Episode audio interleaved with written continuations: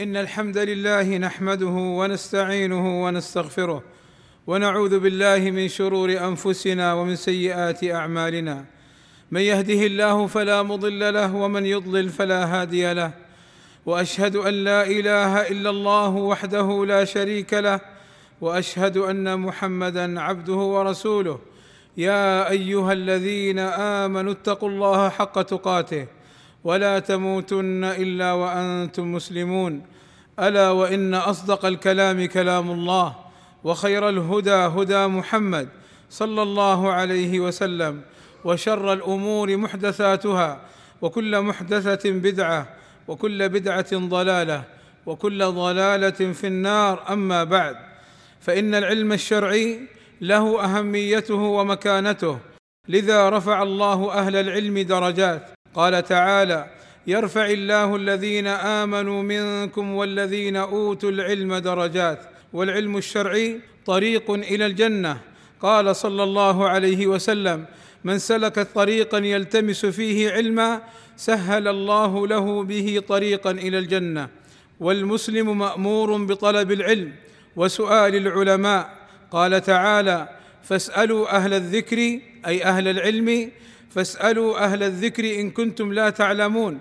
وقال صلى الله عليه وسلم طلب العلم فريضة على كل مسلم أي أن المسلم يجب عليه أن يتعلم ما يحتاج إليه من أمور دينه. قال أهل العلم يلزم كل مؤمن ومؤمنة إذا جهل شيئا من دينه أن يسأل عنه. عبد الله بن الإمام أحمد رحمه الله تعالى سألت أبي عن الرجل يجب عليه طلب العلم فقال إي فقال إي ما يقيم به الصلاة وأمر دينه من الصوم والزكاة وذكر شرائع الإسلام قال وينبغي له أن يتعلم ذلك. وبعض الناس يظن أن تعلمه للعلم الشرعي أمر غير واجب فتراه لا يحسن الصلاة ولا الطهارة. بل تراه يقع في بعض الأمور التي تؤدي إلى الكفر أو الشرك والعياذ بالله.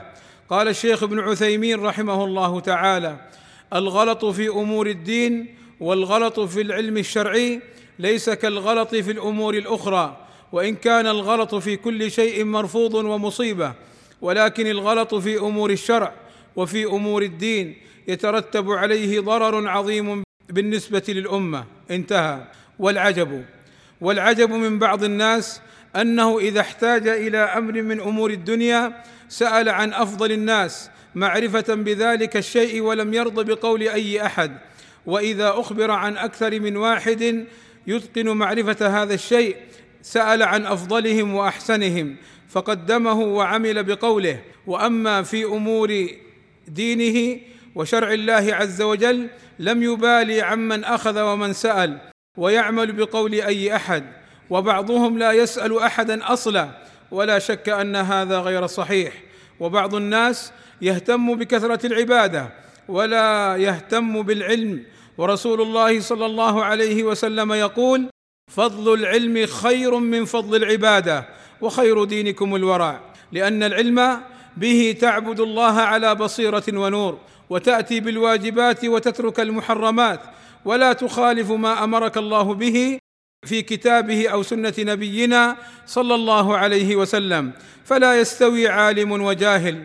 قال تعالى قل هل يستوي الذين يعلمون والذين لا يعلمون؟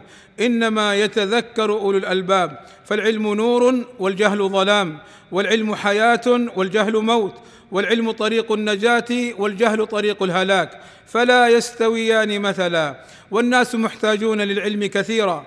قال الإمام أحمد رحمه الله تعالى الناس أحوج إلى العلم منهم للطعام والشراب لأن الطعام والشراب يحتاج إليه في اليوم مرتين أو ثلاثة والعلم يحتاج إليه في كل وقت.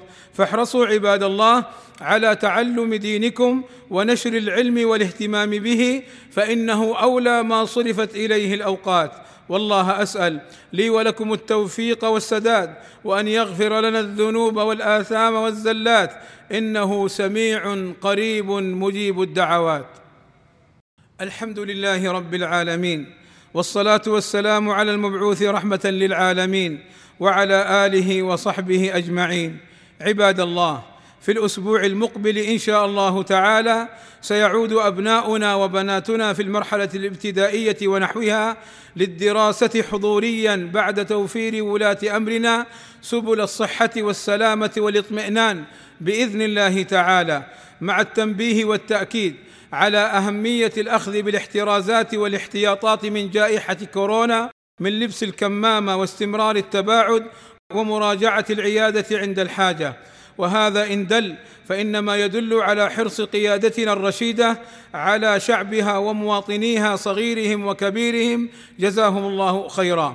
عباد الله مع كل ما تبذله الدولة جزاها الله خيرا من نصائح وتوجيهات واحتياطات إلا أننا نسمع من هنا وهناك كلمات فاجرة خبيثة الغرض منها التشكيك في جهود ولاة أمرنا والطعن فيهم وإثارة الفتنة والاضطرابات الداخلية بين الراعي والرعية فاحذروا هؤلاء الذئاب الضارية والحيات المستخفية والضباع الخائنة فلا تلتفتوا لهم ولا تسمعوا لهم فالله أمرنا بالسمع والطاعة لولاة أمرنا الظاهرين لا إلى هؤلاء المجهولين ولا إلى أولئك المخربين المفسدين في الأرض فعلى الآباء والأمهات والمعلمين والمعلمات القيام بتوعية أبنائنا وبناتنا بأهمية الدراسة حضوريا وأهمية الاحترازات والاحتياطات من هذه الجائحة وكيف يتعاملون معها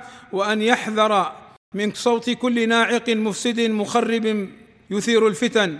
عباد الله إن الله وملائكته يصلون على النبي يا أيها الذين آمنوا صلوا عليه وسلموا تسليما. اللهم صل على محمد وأزواجه وذريته كما صليت على آل إبراهيم وبارك على محمد وأزواجه وذريته كما باركت على آل إبراهيم إنك حميد مجيد. وارض اللهم عن الخلفاء الراشدين أبي بكر وعمر وعثمان وعلي وعن جميع أصحاب النبي صلى الله عليه وسلم. اللهم آتنا في الدنيا حسنة وفي الآخرة حسنة وقنا عذاب النار. اللهم وفقنا للعلم النافع والعمل الصالح واتباع سنة نبينا محمد صلى الله عليه وسلم. اللهم اغفر للمسلمين والمسلمات والمؤمنين والمؤمنات الأحياء منهم والأموات. اللهم وفق ولي أمرنا الملك سلمان ابن عبد العزيز لما تحبه وترضاه وأصلح اللهم به البلاد والعباد واحفظه اللهم من كل سوء ووفق ولي عهده الأمير محمد بن سلمان إلى كل خير واحفظه اللهم من كل سوء. اللهم أيدهما بتأييدك ووفقهما بتوفيقك وأعز بهما الإسلام والمسلمين. وصلى الله وسلم على نبينا محمد وعلى آله وصحبه أجمعين.